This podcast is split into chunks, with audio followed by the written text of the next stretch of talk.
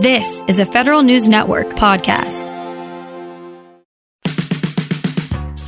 Welcome to Ask the Chief Information Officer on Federal News Network. Now, your host, Jason Miller. Welcome to the show. Today I'm playing an excerpt of a panel I moderated at the AFCEA DC lunch.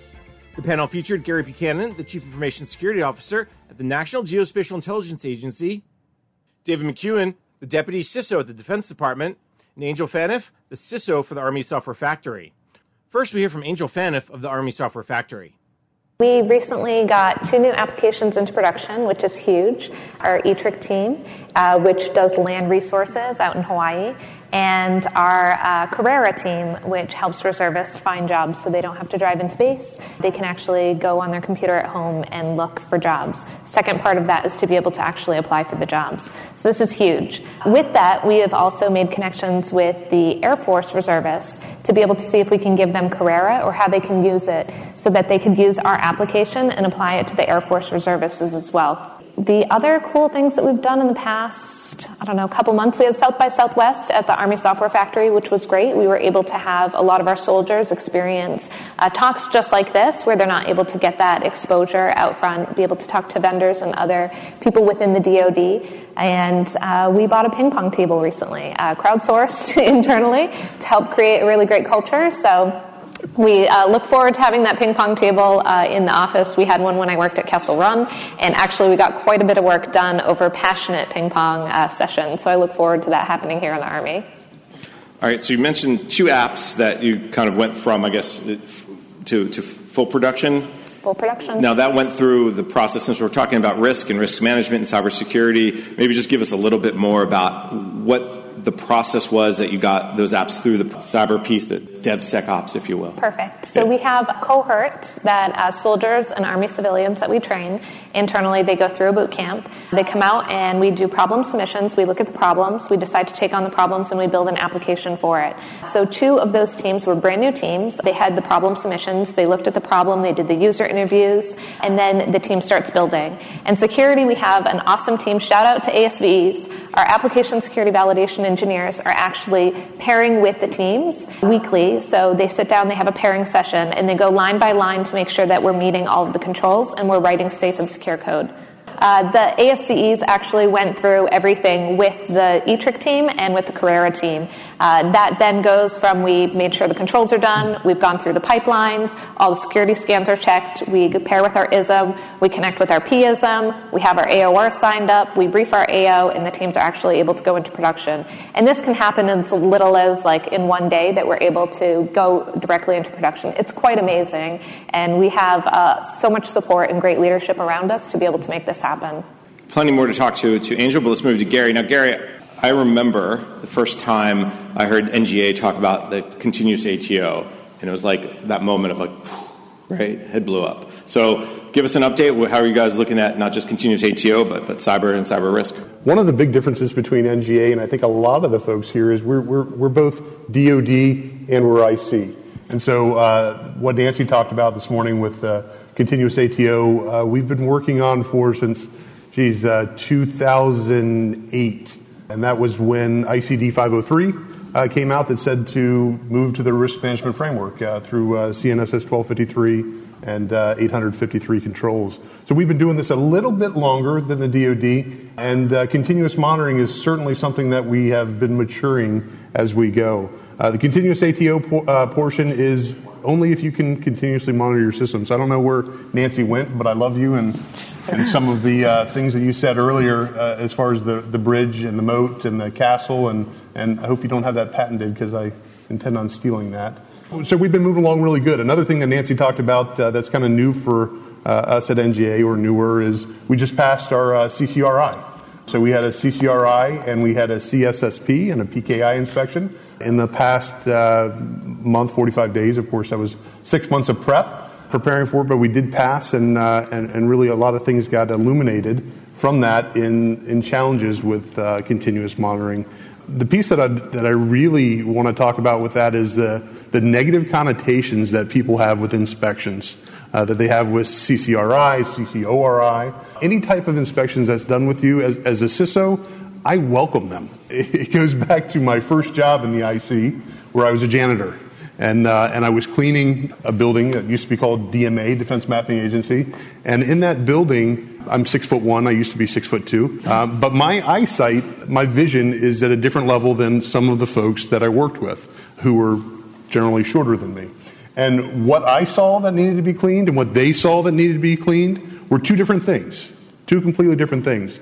And when you have those inspections come in uh, that we just went through and we passed, uh, I have to keep on saying that, we passed, the different mindset, the different look that someone's giving you at a different level is phenomenal. I mean, it really helps us look at some of the gaps that we have in our architecture, some places where we're doing well, but we can always do better. And so um, uh, I, I, just wanted to put that out that if you have an inspection, welcome it. Uh, what's the worst that can happen? You can be dragged through the mud for three years on the JDub slides every week, and uh, that time is over. so uh, we're now passing. First of all, congratulations, right? Let's give him a little bit of round. Like, we got to recognize good work. Uh, Gary, I'm going to put you on the spot, though. Mm-hmm. CCRI, just in case if all of us can't follow the, the acronym. Uh, sure. Command Cyber Readiness Inspection. All right, and this is done by Dave's office, right? By JFHQ DODIN. And uh, this is uh, looking at both our SIPR and our NIPR fabrics. Um, now, I started the conversation with we're both IC and DoD, so we also have TSSCI fabrics, which is not inspected by them, but Tim Sidnor, I think, is out here somewhere. He's going to inspect us in uh, July on that uh, SCI fabric. So, and without going into obviously lots of details, are you able to offer maybe a broad brush perspective on maybe some of those areas that they said, hey, that was really good, and some areas, hey, you may need to rethink or yeah, I'll have to be really careful in what I yes, say. Yes, Of course. Uh, but I'll tell you that from our PKI standpoint, our identity and access management, uh, 100%, we, we knocked it out of the park. From a CSSP, which is a cybersecurity service provider, we scored a 96% uh, which means all of our policies, procedures, and our technologies and tactics for defending at the edge. You think about your secure or your cybersecurity operations center uh, were very good. Some of our challenges internal uh, included, uh, you know, the continuous monitoring pieces of, of patching, some STIG compliance. Some of the things that uh, that tend to get you are uh, how you set up your vulnerability scans and how you're monitoring there's two different ways to look at it, and, and you really have to look at two different lenses. You have to look at the lens of what do I, if I'm a system administrator, what should I be focusing on patching? And from a vulnerability management standpoint, what are my vulnerabilities? They're not always the same thing. Or how large is my vulnerability status? Uh, roll up patching is one of those things that uh, definitely got us. That if we're just looking for roll up patches, we're not looking at the true vulnerability of our network, uh, where a roll up patch may include six to eight different vulnerabilities. We're looking at it as one, when in fact that's uh, six to eight vulnerabilities, depending on the, the roll up patch. So those are some things that uh, were challenges that uh, we're, we're closing in on. And just one quick follow up from you before we move to Dave. With all due respect to our friends in the auditing community, this is not the type of audit that says, you were supposed to do a six page discussion about your patching and you only did five pages so minus one this is this is the actual process. This is this is not paper without compliance. This is sure. this is are you how are you patching or how are you doing what i mean maybe offer a little detail about yeah certainly. So there, there were uh, vulnerability scans run across our entire NIPR and SIPR fabric. So that's as you can imagine nga as a combat support agency is worldwide uh, so that's, uh, I'm not going to say how many systems, but it's a lot. That's some of the technical stuff. And then looking through manual STIG compliance on a subset of database servers, web servers, our entire DNS, our VoIP systems, uh, both at the uh, unclassified and classified levels. So it's, it was uh, pretty, in, I hate to use the word intrusive, but it was a deep dive into our overall security posture. All right. I'm sure there's more to talk about. I'm sure now you'll get lots of questions from the audience. We have to take a break. You're listening to an excerpt of a panel I moderated on DoD cybersecurity, sponsored by AFCEA DC. I'm Jason Miller, and you're listening to Ask the CIO on Federal News Network. Welcome back. You're listening to Ask the CIO on Federal News Network. I'm your host, Jason Miller. Today, I'm playing an excerpt of a panel I moderated at the AFCEA DC lunch. The panel featured Gary Buchanan, the Chief Information Security Officer at the National Geospatial Intelligence Agency, David McKeown, the Deputy CISO at the Defense Department, and Angel Phaneuf, the CISO at the Army Software Factory.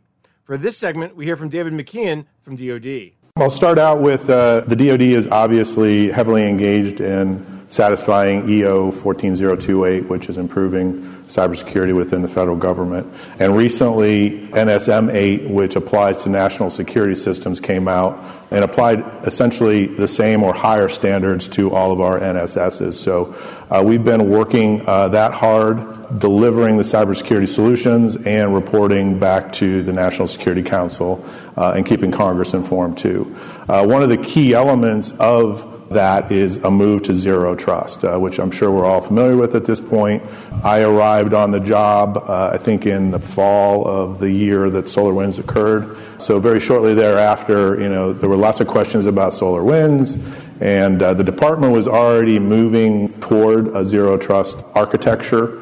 Uh, very shortly after SolarWinds incident, luckily uh, we were not pwned within the department.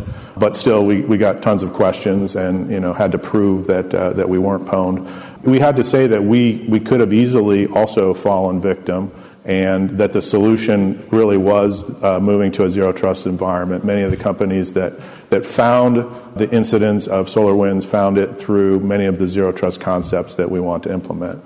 So um, early in that year, we published a 160 page reference architecture, uh, which focuses on seven pillars starting with the data, the user, the device, network, workloads, your servers, and, and such. And then also a layer of uh, logging and analytics and orchestration of events that will respond to the security threats. So we've been working that hard. We hired uh, Mr. Randy Resnick, who was leading a lot of the piloting efforts at NSA. Uh, he is now our Zero Trust Portfolio Management Office lead and we're augmenting him with staff so that we can implement zero trust throughout the department. We have 10,000 networks and systems registered in eMASS, and we have to make sure we zero trust all of those. It took Google 10 years to instantiate zero trust within their environment. We have to do that in, in a shorter time frame than that. And so Randy's going to orchestrate that, working with the services. We went out and, and got $2 billion uh, reallocated within the department to uh, start focusing on the first suite of capabilities, some enterprise capabilities like ICAM, data tagging, uh, things of that nature. We'll probably go back for more as we go forward, and we do intend to implement this across all of our information systems and networks uh, in the coming years. The goal is to try to do this by 27. Uh, we're going to prioritize the different systems and networks as we go along, and um, I think we're going to need help obviously, for various components because it's not a single solution uh, that satisfies this. It's a grouping of solutions that have to integrate well together. And we're not going to pick any particular product and we're not going to demand that the services use any specific solution. If they want to consume an enterprise service that we have, that's great. Uh, but in the end, it's all about satisfying those seven pillars and having an integrated product that, that gets to the heart of, of zero trust. Additionally, uh, in the vein of all the previous conversations, uh, RMF, the risk management framework, is, is heavily on our mind. Uh, we're about to publish a new iteration of 8510, which is our internal DoD version of RMF, and that will be released. It's going to add a prepare step. It's going to focus more on integration with cyber ops before you would certify an accredited system, you would roll it out, and many of the cyber professionals out there, Cybercom, JFHQ DODIN, your CSSPs, were really not aware of the risks uh, in the system. So uh, we're adding some, some flavor in there to tie those two together, the, the ops folks with the authorizing official.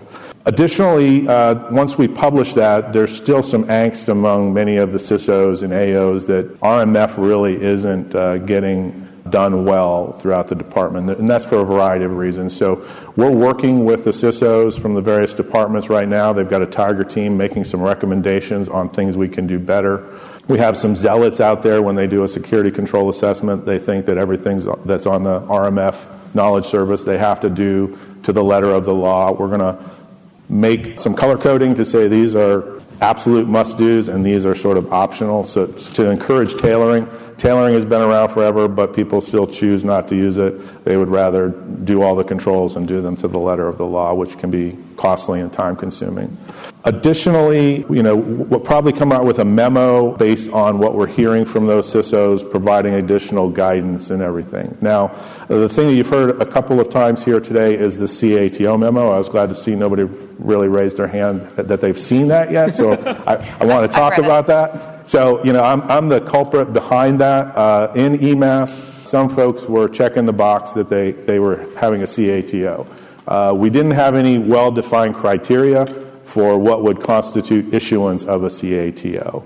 So, this memo, first of all, defines three things that we're looking for. The first is continuous monitoring, which Nancy talked about, Gary talked about. Very vital that you, you have that in your environment. Secondly, that you have coverage by an active defense. Uh, so, a cybersecurity service provider looking at possible intrusions into your enclave where your applications are hosted. And then lastly, the DevSecOps pipeline to make sure that all the code that you develop gets fully security tested, both static and dynamic, before it goes into production.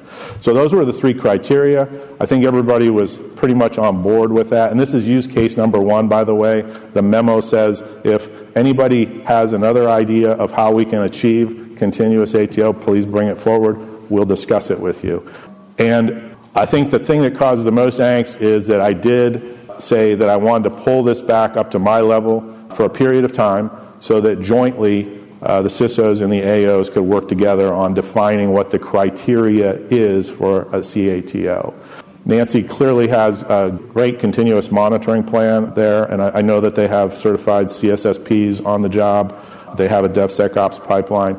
What, what, my goal is is to partner with those CISOs and the AOs, go out and uh, kick the tires on a few of these systems and environments uh, that, that we want to issue CATOs in, and then jointly make a decision that, that it does have a CATO. Eventually, once everybody understands what is CATOable and what is not, uh, then I'm going to push back down the authorities for those CISOs and AOs to issue the, the CATOs. I think all AOs are not made equal. Uh, there are a lot of them that did their four hours of training and have no cybersecurity backgrounds and are very willing to check the CATO box because I'd never have to look at this again. And not even a three year period, right? So this is just a level set. It's not to be draconian. I don't have anybody in mind that's actually offending me or, or did something wrong. It's just a level set across the board. And again, uh, if there are other use cases, and I'm thinking of one now, which is a zero trust environment, we want to explore that. What would it take for that environment to get a CATO in the future? But uh, that's all I have. All right, that was a lot. I could talk to you the rest of the day. all right. Let's do a follow up from what Nancy said. One of the things about the CATO memo was kind of the, the weighting of the next shoe, if you will. Okay, how to implement the memo? Is there more, I'll use the term loosely, guidance coming or more kind of help coming to say, okay, here's what the standard baseline is or, or what, what's coming next? I'll just leave it there. Yeah, I think uh, there's already a good reference architecture for the DevSecOps environment. We partnered with the deputy CIO for Information Enterprise on that. Uh, so that set of guidelines is already out there for what the DevSecOps pipeline needs to look like. Continuous monitoring, obviously, you have a set of security controls that you have to meet. We would like to see automation where automation can occur, uh, where you're monitoring those security controls in that environment in an active manner. And the third one is really right now, all we're asking is that you have a cybersecurity service provider. Uh, so that's, that's an easy one to check at this point in time. Pretty straightforward. We have to take a break. You're listening to an excerpt of a panel I moderated on DoD cybersecurity, sponsored by AFCEA DC. I'm Jason Miller, and you're listening to Ask the CIO on Federal News Network. Welcome back. You're listening to Ask the CIO on Federal News Network. I'm your host, Jason Miller. Today, I'm playing an excerpt of a panel I moderated at the AFCEA DC lunch. The panel featured Gary Buchanan, the Chief Information Security Officer at the National Geospatial Intelligence Agency, David McKeown, the Deputy CISO at the Defense Department, and Angel Phaneuf, the CISO at the Army Software Factory. For this segment, the panelists take questions from the audience. So let's start with the one thing that Nancy brought up, and let's go there first. And Angel, I'm going to start with you. Culture. I know you love talking about it. I know you've spent the last year, two, three, changing culture. One thing that Nancy talked about was the workforce, too. Just give us a little sense of how you've been kind of pushing this, creating this new, hey, risk management culture, if you will. So it's funny, uh, Nancy mentioned the channel. I'm in that channel. I didn't know you put it together. That's awesome.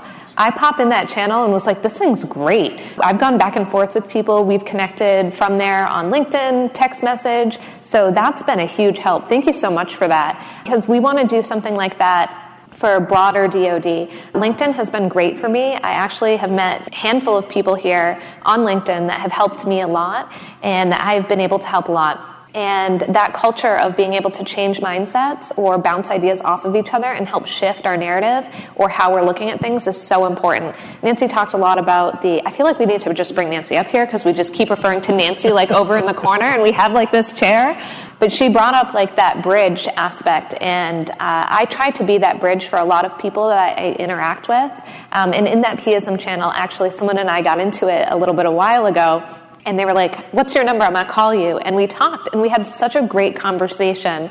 And we were both wrong. And we both came to a mutual understanding and agreement, which was great. And I think something like that, just being able to get out there and talk with people in the government we don't really have a space to communicate with other people that are working in the Navy or the Air Force unless you've worked with them or you have a connection with them or unless you meet them on LinkedIn. Like I met Chris Thomas on LinkedIn. He's helping me kick off the NSA partnership for Zero Trust for the Army Software Factory. Uh, Julie, who's here, uh, we've talked a lot about how we're going to do SBOMs, both from different perspectives and learn from each other.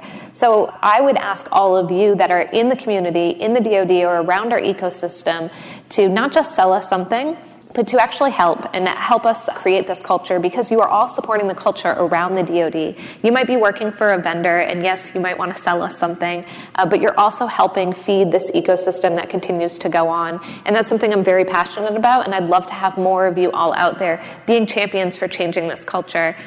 One thing that I do see is the legacy mindset, it's scary technology changes at a rapid pace these days. We can't keep up. Uh, every day there's something new coming out. I'm tagged on LinkedIn maybe 20 times a day about this new vulnerability, this new thing, this new that is help each other out. Tag me in those posts. Maybe I need to see it. Log4j was a great example.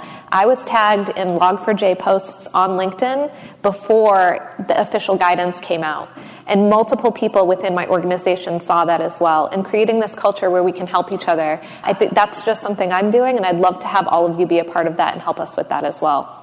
Gary or Dave, you want to jump in on the culture piece? I mean, it's not just something for the, the fun fun people at the software factory with ping yeah, pong tables. real quick, I, it's great meeting Angel here in person today. I did not connect with her on LinkedIn. I connected um, with you. I sent you a request. so, so one of the things that's uh, that's Dave accepted my request, and I didn't.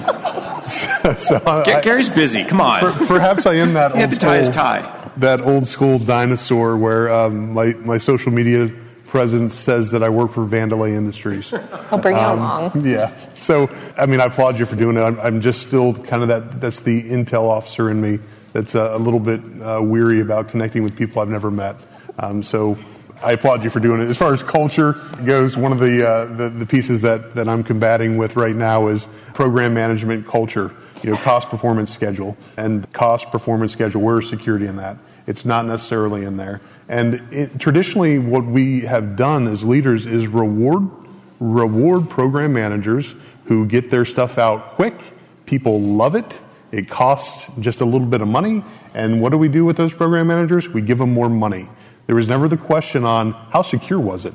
How are you keeping it up to date? How are you monitoring that, that application or whatever it is that you put up? And so that's really a, a culture change that we're working at NGA. We're having a cyber risk management slide for every single program or application at NGA. So once a year, they come before our CIO, and it's, hey, this is how I'm doing with costs, my performance, here's my challenges. By the way, here's my cyber risk posture. And that, that slide is not put together by them, that's put together by my team. So that's, uh, that's an opportunity to highlight stellar performers from a cyber perspective and those who need some help from a cyber perspective. Dave, I have questions from the audience, unless you want to jump in. I do want to give kudos to the whole Department of Defense. Um, you know, I've been in cyber for, for many, many years. Uh, the stand up of Cybercom, JFHQ, DODIN, everybody down to you know the lowest level enlisted person uh, really, I think, has embraced a culture of, of cybersecurity. After the SolarWinds incident, when I started going to ask for money for Zero Trust, I, I literally was pushing on open doors uh, with senior leaders in the department. Uh, they want to know, you know, how to get after this problem. So uh, I think it's great. Uh, I think we're seeing that with our industry partners as well. It is very important. I don't know if you're tracking the CISA Shields Up campaign where they, they sent out cybersecurity messaging to basically the whole industry base of the, uh, the United States. Uh, great, great efforts and great progress in cybersecurity overall. All right. We have a question from the audience. Michael writes How do we, as a community of government and industry, support the journey to zero trust? It appears to take years to accomplish. Guarding the existing castle while implementing new analytics capabilities need to be coupled, but also appear to be disjointed. So maybe, Dave, since you brought up the wonderful buzzword of zero trust. Yeah, they, they are definitely coupled. You know, the, the, zero trust products, we, we feel like we already have some of them in place. We need to scale them. Uh, so we're not going to rip and replace everything. While we do evolve, uh, we're going to make sure that we, uh, at the very least, use our old perimeter defense and signature base uh, things until we can fully guarantee that uh, the data is behind a zero trust architecture. So we're not stopping anything that we're doing as far as uh, accreditations, active defenses. Eventually, we'll evolve away from the perimeter defense and I think we'll still employ signatures throughout. I mean, why not? Uh, if you have the signature, use it. But we're going to be moving more to behavioral based uh, analysis in the future as well. Anyone else want to kind of talk a little bit about the, the to be and as is? First, you have to know what you have, right? And, and that's always been on the SANS top, top 10 know what you have. I really think the most important part here, and is, is yet one of the hardest parts, is the data portion of it. Why do we care who our users are and why do we care about our perimeters if we don't have data that somebody wants or can use or exploit or, or anything like that? So, from my perspective, the data is where you have to get it right. Um, I've, I've used this analogy before, so I apologize if you've heard me speak, but we tend to be like an M&M. We're hard and crunchy on the outside and really gooey on the inside. Um, and that gooey part is, everybody loves it, that's our data right? So we need to uh, focus on knowing what the data is, knowing how to protect it, segregating it, micro segmentation through the, the networks, and really get a hold of our data stores. Otherwise, why would you bother breaking into a network if there wasn't data you wanted? Or pivoting laterally through the network for that matter. From the Army Software Factory, I'd say we're going through all of the documentation now and we're making our plan. We're making sure that it works for our developers, our end users, and our platform engineers as well. Uh, that's the most important part. I think a lot of the times in the past, cybersecurity has put solutions in place and hasn't really thought about the people that are using it. So we're trying to make sure that our implementation and our process doesn't impact our ability to deploy apps, but keeps us safe and secure. So it's uh, everyone in the Army Software Factory is involved in our zero trust effort. All right, we have a live question. Hi, Sarah Friedman, Inside Cybersecurity. Dave, can you talk more about how SBOM can fit into your efforts, um, continuous monitoring, and how that can be deployed, especially because that's in the executive order that you mentioned as well. Yeah, SBOM is, is very important. Uh, we've actually received a couple of demos recently of companies that are, are doing this quite well. You can establish an SBOM inventory of all your software on the network. Uh, if a log4j pops up, uh, you can query and see all the components of all the software that you have running and, and better enumerate. Log4j is prime example of why you need uh, an SBOM because it, through searching and uh, scanning the networks, it's hard to know whether or not it was embedded in the software that's on your network. So we also want to, through our DevSecOps pipeline, always create an SBOM. So anything that we create, we're going to have that. But for commercial products, I believe industry partners are on board with this as well, publishing an SBOM. We will then have to ingest those if, we if we purchase their software. And there's versioning problems, right? Because each version of software has uh, different builds. So it's a lot to track. It's going to take a database. It's going to take a, a good system uh, to ingest. Hopefully, there's going to be an interchange of data out there where uh, companies can publish their SBOM and all that gets freely shared and, and, you can do your queries. But definitely a key part because it is really getting hard to figure out where this uh, software is embedded inside your, your apps.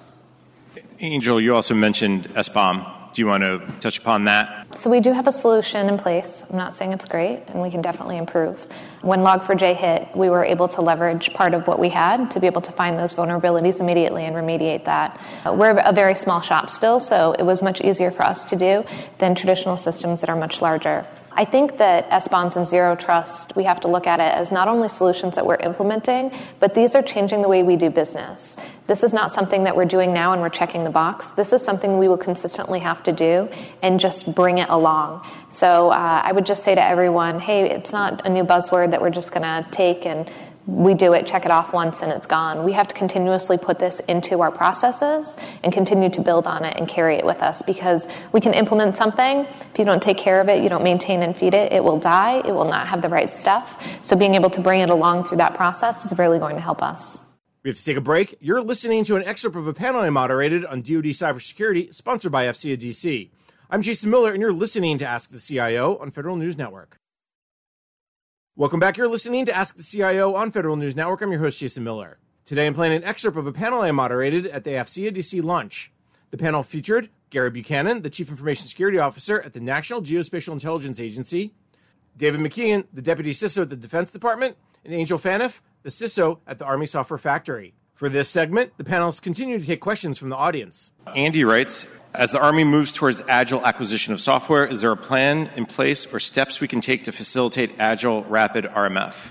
Can we um, focus the question just for you, though, at the Army Software Factory? Is there a way that you're implementing a more agile RMF through Army software? Absolutely. So we actually took all of the controls and we pared them down to what we could group together and what we could answer. We figured out which controls we could automate with the tools that we had or tools that we needed to purchase or vet to be able to bring in. We've automated a lot of those controls already from the platform standpoint and from the application standpoint. So to be able to do continuous RMF, I'd say we're continuously improving on this journey. We're doing a really good job right now. Um, our application security validation engineers go through and check to make sure that our tools are doing the right things that they're supposed to be doing and that the applications are doing the right things they're supposed to be doing. Uh, and we're continuously visiting those controls and answering those controls with our automation. Gary or Dave, you want to weigh in just more broadly than just the Army? Yeah, I, I will weigh in. I mean, I'm supportive of it. Uh, the CATO criteria that we defined kind of had these software factories kind of at, at the heart of it. And as a result of that, when you go through that DevSecOps pipeline that is in this CATO environment, no reason why automatically, once the static and dynamic testing of software is done, uh, that that can't receive an ATO the same day. So we're definitely supportive of it, and that's where we want to go. So, so my problem is similar but different. Uh, my challenge is taking something like Angel has done and making everybody use it within NGA. So SecDevOps pipeline, there's dozens of them and we're uh, we're trying to consolidate to one, one that you can inherit the controls off of. We've authorized the entire pipeline, and and you know by a developer using that, they have all the shared resources. They're able to promote code easier. We can actually move code between classification domains if they use the the uh, the specific one that we've designated, and then they can bonus off all the controls that we've already authorized. So a little bit different challenge, but similar. Okay, we have another question from the audience. Hi, Tom Michele from Leidos. This is for any of you that when I respond to it. Indicator and warning, Intel guy, right? I keep hearing more and more about resilience. So, how do you build resilience into uh, the continuous ATO process, into the software build? What are you thinking about as far as resilience as you, as you move forward? Well, I'm going to go ahead and kind of point to the Air Force um, Cloud One, Platform One. You know, I looked at their architecture. it, it is a resilient architecture. They're cloud native, and they've they've striped their platform across three different cloud providers.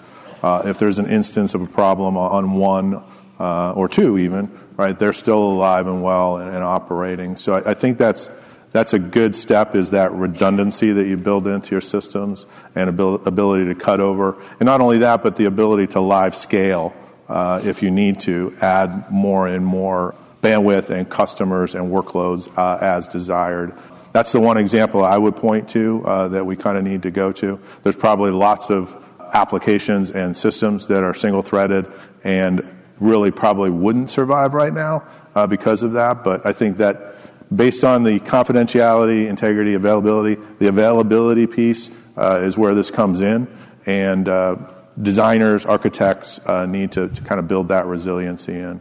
Yeah, I'll, I'll, chime in on that as well. You're, you're, touching a piece of my heart right now when you, when you talk about resilience. You, you, know, if you think back 15 years ago where you said that server does this, that server does that, you know, this is, this is where my database is. That's gone, right? And unfortunately, we still have some folks thinking like that. Uh, the fact of the matter is, when we build systems, we need to build them so they can cut over immediately. A current challenge I'm having, uh, or have been having with the Russia-Ukraine crisis, is uh, we were in what's called a period of non-disruption, a pond, where we don't make any changes so that we can actively support the warfighter. And that is obviously needs to be done, but there are pieces of that. There are security uh, uh, updates that need to be done, patching, blocking tackle that need to be done during a pond. And so when, when I have folks tell me I can't take down that system to reboot it because the pond, it just points to you don't have a resilient architecture, right? If, your if your system is that important that you need it 24 7, no downtime, then you sure as hell better have a, have a way to swing users over to another live box, right? So resiliency, very important. With the cloud the way it is and our multi-cloud architectures, there is no reason to not build a system that has, uh, has a great deal of, deal of resiliency for less money. So we say we have to be as resilient as Netflix because when Netflix goes down, the world is completely disrupted. So unless we can be as resilient as Netflix, that's our goal. All right, Dave, we have a question for you that I was going to ask you, but uh, I asked you a different one. So, uh, John writes You talked about the 2027 timeline for implementing Zero Trust for DoD. You mentioned prioritizing implementation. How are you prioritizing? Well, it's, it's going to be based again on the accreditation type for the systems. So if, if it's a, a low, low, low in RMF terms, that's going to probably be at the bottom of the stack. Uh, we're going to focus on anything that's, that's high, high, high. We're going to look at national security systems, focus on securing them. And, uh, you know, if we can get large swaths of enterprise services covered, for instance, DISA has a plan to cover their whole entire environment and all of the fourth estate customers with zero trust. Uh, it's an initiative called Thunderdome. We're going to do that all in one fell swoop and, and capture a lot of, uh, of people and, and clients there. You mentioned Thunderdome. Of course, we got a question about that. So, uh, uh, Dean writes uh, How will the Air Force CNAP program in production assist in accelerating DISA's Thunderdome? Yeah, I don't think there's an intent right now. I know that we've definitely put forth Platform One, Cloud One as an exemplar for others to kind of mimic. And I know the Navy's doing something similar, Army's doing something similar with their software factories, but I don't know that there's any uh, intent by DISA. I haven't seen it to, to use CNAP. Got a good uh, a live question. Uh, this is for Dave. Dave, do you know whether DoD contractors will be subject to the FAR rulemakings, the new FAR amendments that are coming out of the executive order, uh, like standardization of clauses and incident reporting and stuff like that, or will DoD continue to have its own set of clauses and regulations? I believe it will cascade down. Those will be FAR rules. They will become DFAR rules. We'll have to look for uh, existing things that we've already done uh, maybe it'll be an exact match, maybe not. We may have to rescind some of those uh, other ones to, to, follow the new federal guidance. But it's a federal initiative led by uh, the National Security Council and the President. So, uh, you know, our intent is to, to comply with that uh, in the fullest. And I think the concern would be the flow down, right? You can't have how many people only work for DoD, how many contractors? Very few, I would say. Absolutely. We don't want to not cause confusion. Uh, another question from Kirk. He writes uh, Zero trust architectures appear to be incredibly disruptive to RMF and current DoD policy around ATO or CATO. In theory, any trustworthy in theory, any untrustworthy app should pose no risk to a well designed ZTA framework. What changes do you perceive are necessary to current policies? Well, I, I don't agree with the premise. SolarWinds software could still be inside of a zero trust environment. You won't stop it. Uh, you may detect it earlier and be able to respond faster. That was a big problem in the past where if somebody did phish you and got a foothold on your network, uh, they could escalate privileges, move around, uh, live on your na- network for potentially years before you discover them. And then by the time you discover them, you don't know what they took, you don't know where they went. So this is about earlier discovery. It isn't going to stop everything, but it hopefully is going to be a, a much more rigorous set of tripwires in your environment that, that something is going to trigger that's going to make you pay attention to it and understand that they're there. And really, the, the goal of zero trust in many ways is to stop that lateral movement, right? You can get into one, but can you get into two? Well, if Dave Right. doesn't have access to system two, then you get a roadblock. I Right. mean, is, is that the discussions, and maybe Gary and, and Angel can jump in here, is that the discussions when you talk zero trust internally within your own organizations that that's really the end goal is, is not just Yeah, to limit movement is, is also a goal for sure. And we've done segmentation in the past, but not as religiously as we want to do it in this circumstance. Uh, so you want to segment your workloads, you want to seg- segment your network, and, and restrict uh, any lateral movement and, and credential elevation as well. I don't expect any changes that we're going to loosen up the uh, the rules for how you harden your application uh, based on the zero trust and, and uh, that theory. I mean, why wouldn't we still continue to harden our applications? Why wouldn't we still uh, authorize the applications? You still want to know what's there uh, so that you can know what you what your what you can what you can and should restrict from that application. So uh, as soon as you put an application on that you have no rules, that's a problem. Yeah, I mean, a, a parallel thought to the question is would we stop patching because we have a zero trust environment? And no, we wouldn't. You want your existing tools to kind of knock down the ash and trash uh, and make your job easier and, and being able to discover truly new and different anomalous behavior.